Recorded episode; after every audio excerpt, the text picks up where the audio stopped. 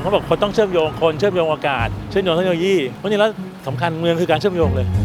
คือลอนดอนกับกรุงเทพคล้ายๆกันเนาะถนนเล็ก ๆ เมืองแบบซอกซอยเยอะแล้วมีแม่น้ำผ่ากลางเหมือนกันผมว่าจริงแล้วปัญหาในเมืองเนี่ยมันซ้ำๆกันนะแต่ละที่อะเพราะฉะนั้นถ้าเกิดเราเรียนรู้จากเขามันก็ทำให้ไม่ต้องมาเริ่มต้นกันใหม่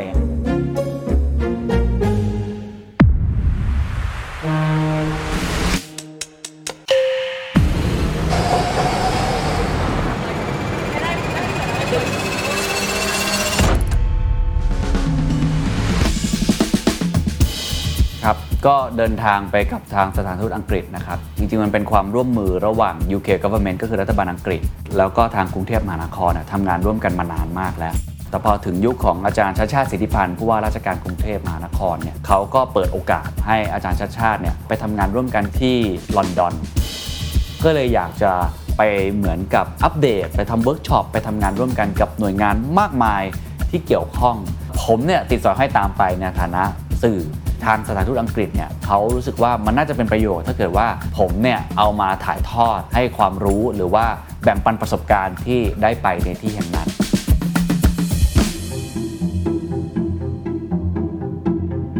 As a general point, the UK government is very keen to build our relationships with countries around the Indo Pacific region, uh, to build the economic relationship, to build the security relationship, because we believe that our joint prosperity and sustainable development depends on international cooperation, particularly with this region But around the world, 55% of the population lives in cities. So, whilst we've got national cooperation with Thailand and the UK, we also need to work at a city level. And obviously, as the biggest city in Thailand, working with Bangkok is a real priority. สวัสดีครับ ตอนนี้ผมอยู่ที่ลอนดอนนะครับ แต่ว่าไม่ได้มาคนเดียวครับ มากับบุคคลพิเศษครับ สวัสดีเคน อาจารย์สวัสดีครับ สบายไหม สบายครับ อากาศดีมากครับ เออเย็นเหมือนกันนะ เดี๋ยวเราไปเดินเล่นกับอาจารย์ชัด ได้ ครับคือลอนดอนกับกรุงเทพคล้ายๆกันเนาะหรือขว่านาดใกล้เคียงเลย ขนาดก็พันลอนดอนพันห้าร้อยตารางกิโลเมตร ครับกรุงเทพประมาณพันหกร้อยครับ ถนนเล็กๆ เมืองแบบซอกซอยเยอะ ครับ เมืองเก่าตึกเก่าแล้วมีแม่น้ำผ่ากลางเหมือนกัน อ๋อ แม่น้ำเทมของเราแม่น้ำเจ้าพระยา ใช่คล้ายๆกันเลยครับแล้วก็อยู่ปากอ่าว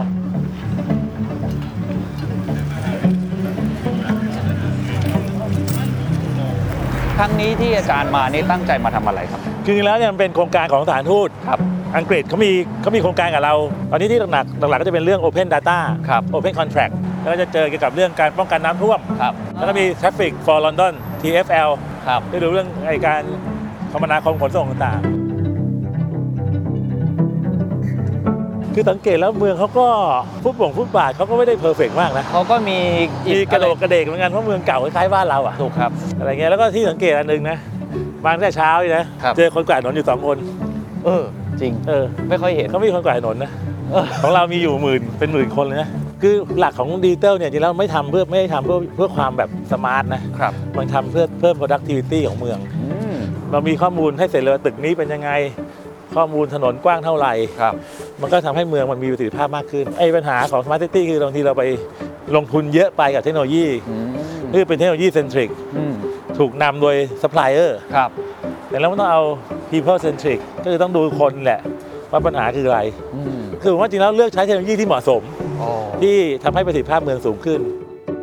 ผมว่าจริงแล้วปัญหาในเมืองเนี่ยมันซ้ำๆกันนะ อืมแต่ละแต่ละที่อะ ครับ มันจะถ้าเกิดเราเรียนรู้จากเขา แล้วเขาก็อาจจะเรียนรู้จากเราบางเรื่อง มันก็ทำให้ไม่ต้องมาเริ่มต้นกันใหม่ไงเขามีเรื่องที่เรียนรู้จากเราได้วยเหรอฮะอย่างโควิดที่ผ่านมาผมว่าเราก็ทำได้ไม่เลวนะอ่าอ่าครับผมครัว่าบ ผมว่าจริงแล้วอย่าไปอย่าไปคิดว่าเราก็มีข้อดีเหมืเออนอกันผมว่ามีแล้วเราก็มีจุดแข็งในตัวเราเอง ครับ เรื่องของ climate change เนี่ยมันก็เหมือนสภาพแวดล้อมที่เปลี่ยนแปลงไป มันกระทบกับเมืองยังไง มันกระทบกับชีวิตความเป็นอยู่ของคนอย่างไร เช่น ถ้าเกิดน้ำมันหลากเข้ามาเยอะมากเกิดน้ำท่วม เราก็ไม่สามารถที่จะทำมาค้าขาย ก็จะเกิดผลกระทบในเชิงเศรษฐกิจ ส่วนอันที่สองก็ได้เห็นสิ่งที่เขาพยายามจะแก้ไขแล้วก็ป้องกัน ก็คือเรื่องของมลพิษ โดยเฉพาะเรื่องของฝุ่นลอนดอนนี่เคยเป็นเมืองฝุ่นนะครับ คนตายเยอะมากนะ ตั้งแต่ในอดีต เขามีวิธีการแก้ไข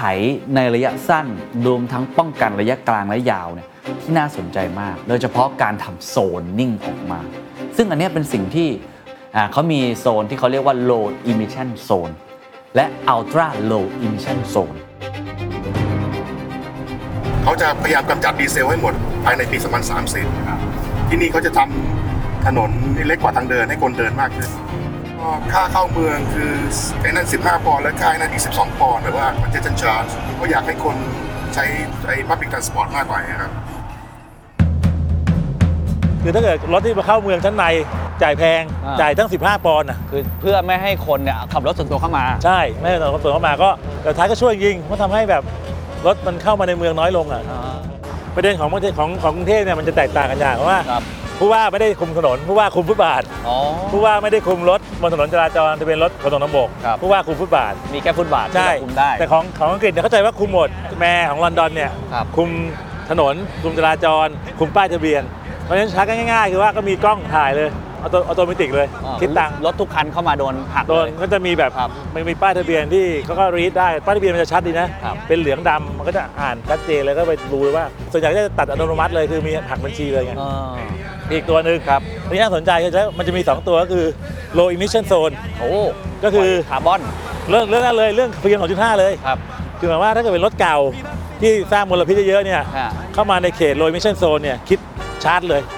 เป็นรถบรรทุกที่เป็นร้อยเหรียญเลยให้ร้อยปอนด์เลยนะคือถ้าเกิดเขาบอกถ้าเกิดรถได้มาตรฐานยูโร5ยูโร6อย่างเงี้ยไม่เสียค่าชาร์จ ถ้าเป็นรถยูโร3อย่างบ้านเราเนี่ยบ้านเราก็รถบรรทุกรถกระบะแล้วก็ประมาณยูโร3มั้งครับยูโร2เนี่ยโดนทีร้อยปอนด์เลยโอ้อันนี้คือ low emission zone ครับ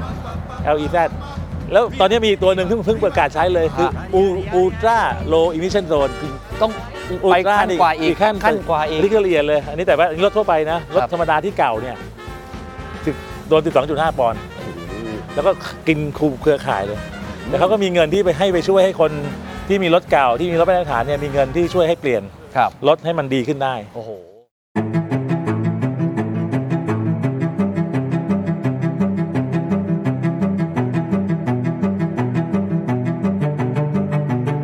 เรื่องหลักๆที่ได้ไปเห็นนะครับ แล้วก็คิดว่าอ่ากรุงเทพน่าจะเรียนรู้ได้ คือเรื่องของน้ำท่วม นะก็มีโอกาสได้ไปดูเขาเรียกว่าเป็น barrier หรือที่กั้นน้ำมันเป็นสถาปัตยกรรมที่สวยด้วยนะทำให้เราได้เห็นความสวยงามของมันด้วย แต่ในขณะเดียวกัน มันก็มีการออกแบบโอ้โหเบื้องหลังนี่เขาคิดกันมาเป็น 50 ปีนะครับกว่าที่จะออกมาเป็นแบบนี้เนี่ยนี่คือการจัดการปัญหาเรื่องของสภาพภูมิอากาศที่เปลี่ยนแปลงไป และน้ำท่วมในแบบฉบับของประเทศอังกฤษครับ ย้อนกลับไปในปี 1953 ครับ เกิดปัญหาน้ำท่วมใหญ่ที่ลอนดอนของประเทศอังกฤษนะครับ ตอนนั้นเขามีทางออกอยู่หลายทางว่าจะจัดการหรือว่าป้องกันปัญหาน้ำท่วม หรือว่าจะสร้างสิ่งก่อสร้างอย่างหนึ่งขึ้นมาเพื่อป้องกันน้ำท่วมครับ และสิ่งก่อสร้างนั้นคือที่เห็นอยู่ด้านหลังนี้ครับ นี่คือ Thames Barrier นะครับ หรือว่าที่กั้นน้ำทะเลที่จะหนุนสูงมานะครับ มีหน้าที่ในการกั้นไม่ให้น้ำทะเลที่หนุนมาจากอีกฝั่งหนึ่งเนี่ยเข้าไปในตัวเมืองของลอนดอน เพราะว่าบางครั้งเนี่ยน้ำทะเลหนุนสูงมากเกินไปครับ ก็จะทำให้น้ำท่วมได้นะครับ ฝั่งที่ผมยืนอยู่ข้างหลังเนี่ยครับที่เป็นตึกทั้งหมดนี้ก็คือใจกลางกรุงลอนดอนนะครับเขาสร้างสิ่งก่อสร้างนี้ในช่วงปี 1980 ครับกลไกการทำงานของเทมส์แบร r เ e อร์นี่น่าสนใจมากนะครับ เพราะว่าจะมีคล้ายๆกับเป็นเกตนะที่สามารถที่จะปิดกั้นน้ำตรงนี้ได้ แล้วก็คาดการณ์กันว่าในปี 2070 ครับ เขาจำเป็นที่จะต้องสร้าง Thames Barrier แห่งใหม่อีกครั้งหนึ่ง เนื่องจากปัญหาเรื่องสภาพโลกร้อนที่ในระยะหลังเนี่ยส่งผลอย่างยิ่งให้ระดับน้ำทะเลตรงนี้มันหนุนสูงไปมากขึ้นเรื่อยๆ ถ้าเกิดว่าไม่มีแผนระยะยาวในการก่อสร้าง ก็อาจจะทำให้เกิดปัญหาน้ำท่วมในลอนดอนอีกครั้งหนึ่งนะครับ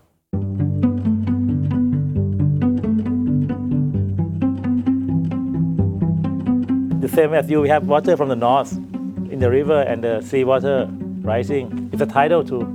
So when the two combine, so we get the, the flood. You don't have any barriers. No, not at all. So you- have you raised the walls? Yeah, we raise the wall. Right. Okay. And that's where you're saying then that the salt Yeah. pollution is going into your. Our engineer plan to do something on in the sea, you know, so we have more basin behind the barrier.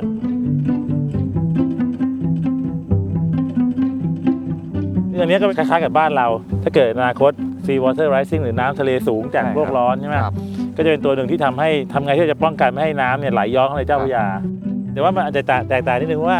flow rate หรือว่าอัตราการไหลของแม่น้ำเทมส์เนี่ยไม่เยอะ ครับ มันอยู่ประมาณ 100 ลูกบาศก์เมตรต่อวินาที หรือสูงสุดประมาณ 500 ลูกบาศก์เมตรต่อวินาที อ่าเจ้าพระยาเนี่ย flow rate มัน โอ้ 2,000 4 5 เท่าแล้วถ้าเกิดเรามีตัวกั้นตรงนี้ตรงแม่น้ำเนี่ย ครับน้ำมันจะเอ่อเร็ว อ๋อแล้วก็รูปแบบของเราคือเราไม่ได้มี storm surge เยอะเหมือนเขา ครับของเขาเนี่ย plan 20 ปี 1953 มาก่อนทำจะเสร็ได้จ ใช้จริง 1982 1982สามใช่สิบปี เริ่มสร้าง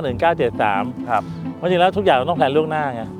มันต้องเริ่มคิดแล้วล่ะแล้วผมว่าจริงแล้วมีตัวอย่างอย่างเงี้ยที่หลาย ๆ แห่งทั่วโลก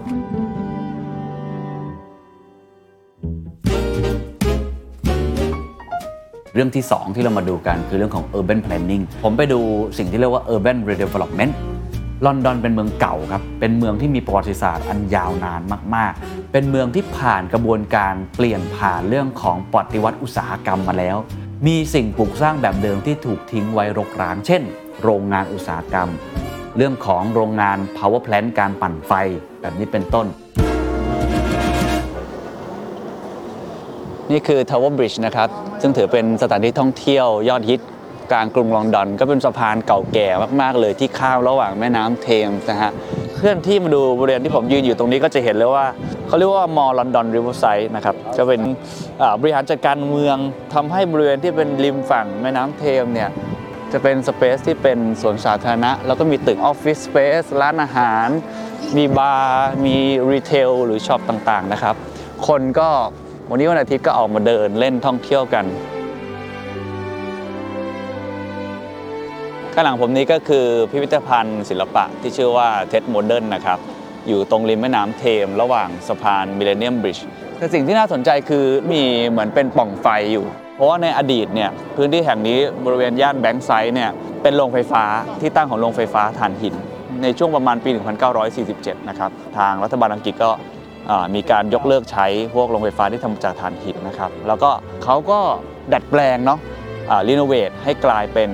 พิพิธภัณฑ์ศิลปะนะก็เลยยังเห็นสภาพของป่องไฟอยู่ ตรงนี้ก็เป็นท่าเทียบเรือเก่านะครับ เขาเรียกว่า Butler Wharf แล้วก็ตึกที่เราเห็นตรงนี้เป็น warehouse เก่านะครับ ที่เก็บของอะไร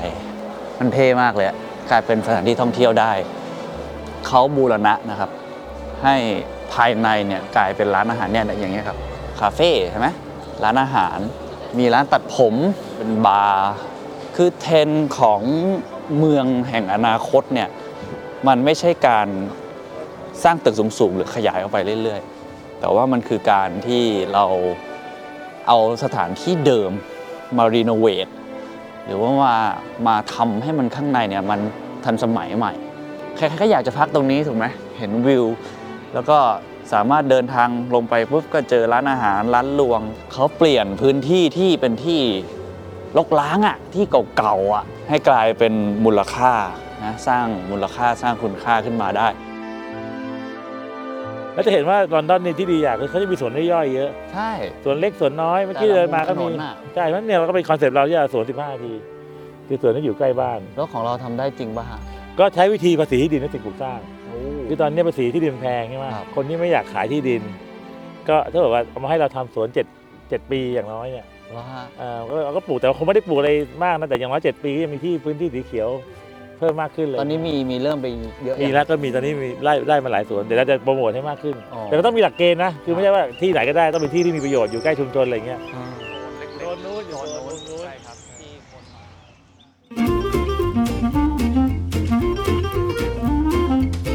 ก็พื้นที่ที่ชอบที่สุดนะ ผมไปถึงสองสามครั้งนะ คือ King Cross Station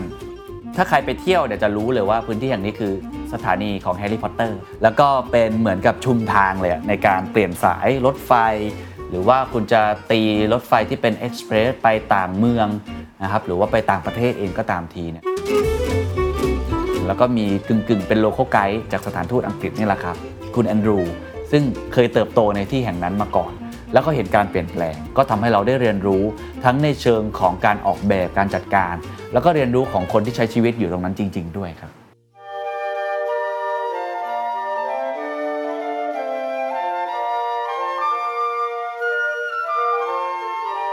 So this is just behind King's Cross and St Pancras stations, which are two of the largest stations in London. Uh, and for a long time, this was just really a development that was about uh, two stations. It was where we first brought the Channel Tunnel, so the train that goes to Paris and beyond to Belgium. 20 years ago, when I was in my late teens, this area looked completely different. So if you look like uh, back like 150 years or so, this was like a big industrial area. Right. All of the trains came down from the north to here, and there was a lot of coal here and a lot of industry. Then the city realized that they needed to do something about this area because it has was a center for crime, and also in a city that uh, you know where kind of value of real estate was going up and where things more and more we were trying to find ways to exploit that kind of old brownfield land. So what we have here now is this amazing right, development Right. where it's like mixed use. Some of it is like funky office buildings. Uh-huh. So Google have their new European headquarters just over oh, here. And what they've tried to do with all of this is they've tried to make it kind of in keeping with the history mm. of the buildings. But it took really until about 2017 mm-hmm. to get it to where we are now.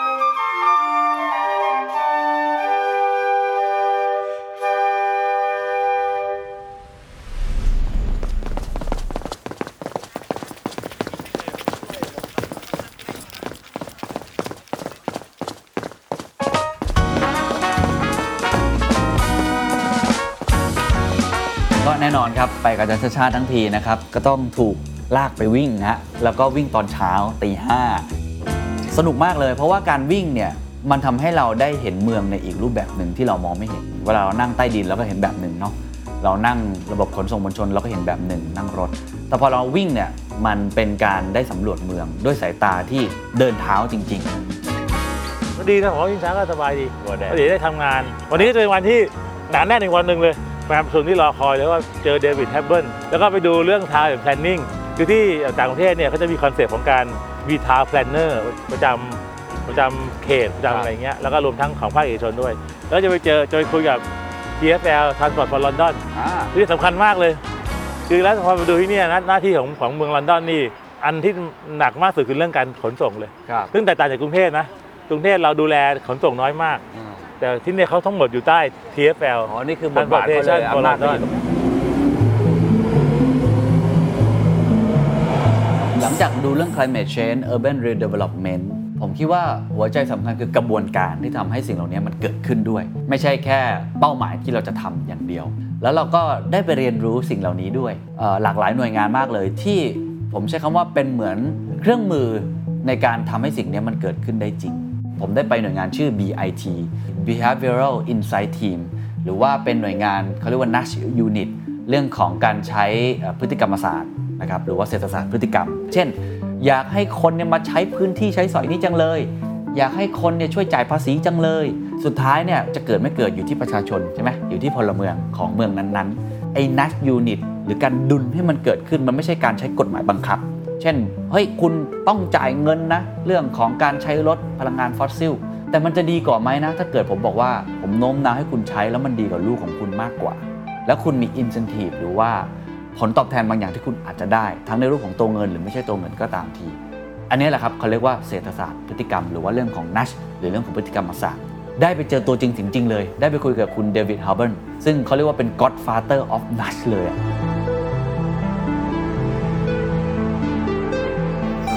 explain again what is uh, BIT? So, the Behavioural Insights Team, as it's called, often known as the Nudge Unit, is a special now social purpose company which works with government, sometimes industry, to try and um, you know find easier, better ways of, like, supporting people to make better choices for themselves. So it, it tries to understand to use behavioural science, how people think, make decisions, in order to um, essentially solve big problems, so climate change or healthy living. And so, how do we understand human behavior to make better policies and practices so that we can be the best people, and best societies we can without always requiring hard laws or sanctions? When we look at most of the big policy issues, they have very strong behavioral components. So, for most um, certainly developed and indeed developing countries,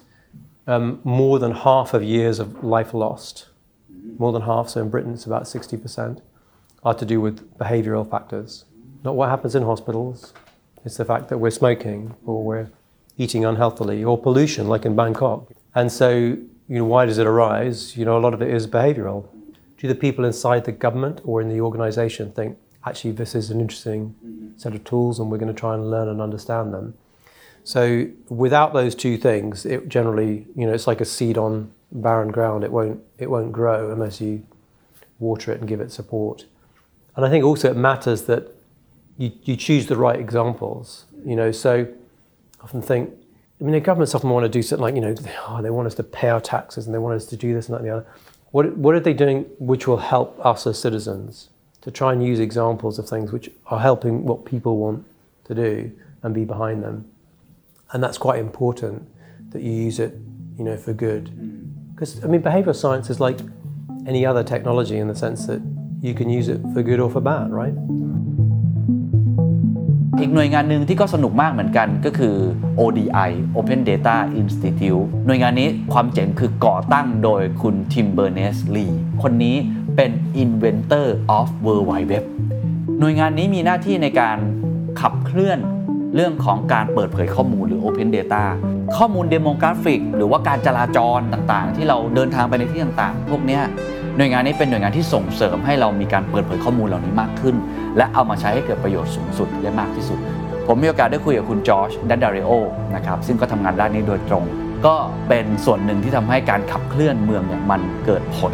ได้ค่อนข้างดีมากๆเลย What is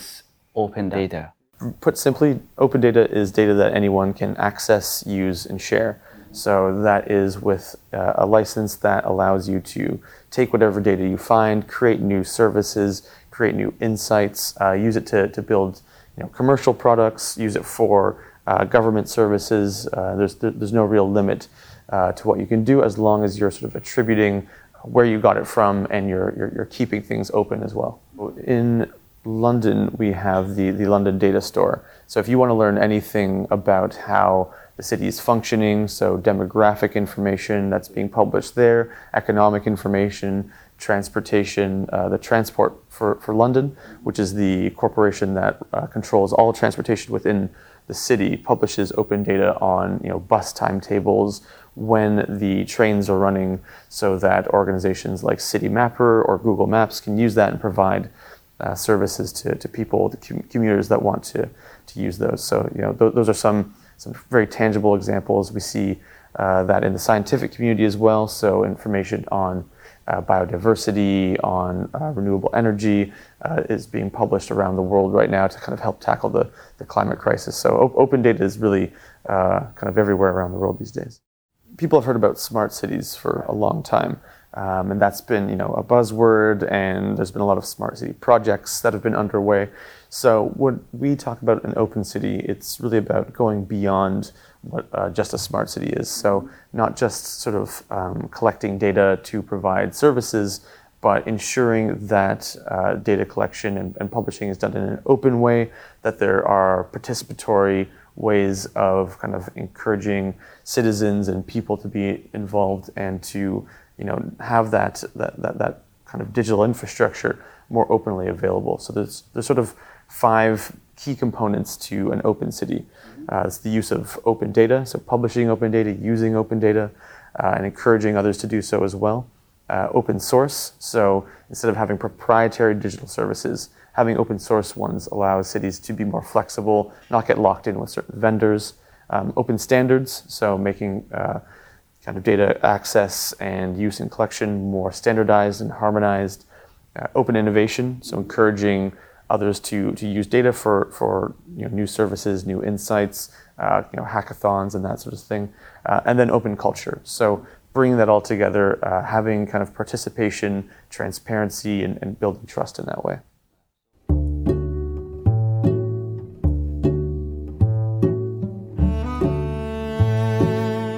ว่าความยั่งยืนคืออะไรจำความยั่งยืนเนี่ยเออเราพูดเยอะนะครับ sustainability ความหมายมันคืออะไร นั่นสิฮะ เออแต่ผมผมชอบไอ้นิยามอะมันคือแบบการไม่เอาทรัพยากรของคนรุ่นต่อไปในอนาคตมาใช้ตลอดปัจจุบัน อ๋อไม่เอาของลูกเราเนี่ยมาใช้เออซึ่งสิ่งที่เราใช้อยู่ทุกวันนี้จริง ๆ แล้วเรามันหมด deplete มันมีวันหมด ใช่เราไปดีพลิตอากาศที่บริสุทธิ์ของเด็ก ครับ ในอนาคตเราไปเอาขยะไปถมในหลุมฝังกลบ ซึ่งจริงแล้วมันก็กลายเป็นภาระของเด็กในอนาคตทั้งหมดใช่ไหมครับ เรื่อง ไอ้ global warming ก็แน่นอนอืมใช่เรื่องเนี้ยครับ คือ global warming เนี่ยคือผมว่ามันกลายเป็นเรื่องเหมือนกับใครที่พูดเรื่อง net zero เยอะอืมๆก็จะเป็น corporate ใหญ่อ่าถูกครับ ๆถูกป่ะเหมือนเขามี budget เขามีอะไรที่จะไปพูดเรื่องนี้ได้ว่าจะเป็น net zero จะเป็นอะไรเงี้ยครับ ภายใน 30 ปีอะไรเงี้ยแต่คนตัวเล็กตัวน้อยบางทีลำบากนะอืมเขาบอกจะอยู่รอดถึงปีหน้ายังไม่รู้จะอยู่รอดเปล่า ใช่ มันเขาจะไม่พูดหรอกว่า net zero 30ปีอะไรเงี้ยแต่ว่าต้อง set goal ที่มันแบบ แล้วเมือง reachable อะ กรุงกรุงเทพเซตได้ไหมลอนดอนเขาเซตกันไหมฮะหรือว่าเมืองจำเป็นที่จะต้องมีเป้าหมายต้องมีเป้าหมายแต่ผมคิดว่ามันต้องซอยเป้าหมายให้ละเอียดลงไงอ๋อหรือว่าที่ภาษาอังกฤษก็เป็น proximate objective คือว่าเป็นจุดมุ่งหมายที่พอจะถึงได้ ครับ เริ่มจากการเอาวัดผลให้ได้ก่อนคือต้องมี ครับเพราะงั้นเราก็ไม่รู้เราดีเลยเขาบอกถ้าเกิดวัดไม่ได้ อะไรก็ตามที่วัดไม่ได้ยากที่จะวัดความสำเร็จอ่าจริงครับ แต่ว่าถ้าเกิดเรามีเบสไลน์ก่อนเงี้ยอังกฤษเขาก็มีประวัติศาสตร์ที่ น่าสนใจนะครับมี muse museum เยอะเลย เยอะมากเนี่ยคือคือผมว่าไอ้เนี่ยคือสิ่งที่มีค่านะ Public Space ที่มีคุณค่า จริงครับ ให้คนมาใช้ชีวิต ไม่ต้องเสียเงินสักบาทเนาะออใช่แล้วเขาพยายาม push ตอนนี้นะมพยายามจัดกิจกรรมต่างครับๆให้ดีพยายามสร้างสวนให้มีคุณภาพอะไรเงี้ยอืมนี่เขาเน้นเรื่อง connect ก็คือเรื่องการเชื่อมโยงเขาบอกคนต้องเชื่อมโยงคนเชื่อมโยงอากาศ เชื่อมโยงเทคโนโลยีผมว่าตัว keyword คือความเชื่อมโยงไงเพราะฉะนั้นแล้วสำคัญเมืองคือการเชื่อมโยงเลย การเดินทางก็คือการเชื่อมโยง อันนี้อาจต้องดูว่าจริงแล้วสุดแล้วมันได้ประโยชน์จริงไหมคน comfortable กับไอ้พวกเรื่องนี้ไหมอะไรอย่างเงี้ยผมว่าอันนี้ก็คือสิ่งที่อาจจะต้องเป็นเหมือนกับทำ experiment ได้ถ้าไม่มีการทดลองเราก็ไม่รู้ว่าจริงใช่ใช่เราก็อาจจะคิดว่าที่นู่นดีกับเราเราเออทำสเกลใหญ่ไม่ได้มันต้องมีเหมือนในโปรโตไทป์ก่อนอะไรเงี้ยผมว่าแนวคิดเขาไม่ใช่แบ่งเค้กอะแนวคิดเขาขยายเค้กแต่ว่าเขาอยากจะทำให้ economy โตขึ้น มี productivity สูงขึ้น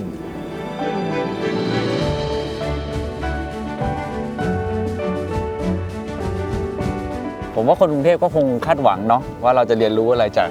ลอนดอนอะไรอย่างนี้ได้บ้างนะ อาจารย์มีอะไรฝากถึงคนกรุงเทพนิดนึง คือเพราะจริงแล้วก็อย่างที่บอกปัญหามันไม่ใช่ปัญหาของเราคนเดียวหรอกปัญหาหลาย ๆ เรื่องเนี่ยหลายเมืองเขาเกิดขึ้นมาก่อนแล้วครับอันนี้แล้วถ้าเกิดเราเรียนรู้ซึ่งกันและกันนะอะไรที่เขาแบบมีคำตอบแล้วก็เอามาทำอย่างที่เราทำแล้วเนี่ยคือ Open Data Open Bangkok อ่าหลายเรื่องที่ทำเรื่องฝุ่นก็น่าทำนะเรื่องการจราจรเรื่องเอ่อการป้องกันน้ำท่วมว่าหลายอย่างเนี่ยเรียนรู้ก็บอกว่าว่าก็ต่างคนต่างเรียนรู้ก็ทำให้ย่นระยะเวลากัน แล้วก็ไม่ต้องไปลองผิดลองถูกไว้ขอบคุณอาจารย์มากครับขอบคุณนะครับช่วยกันขอบคุณนะครับวิวสวยฮะค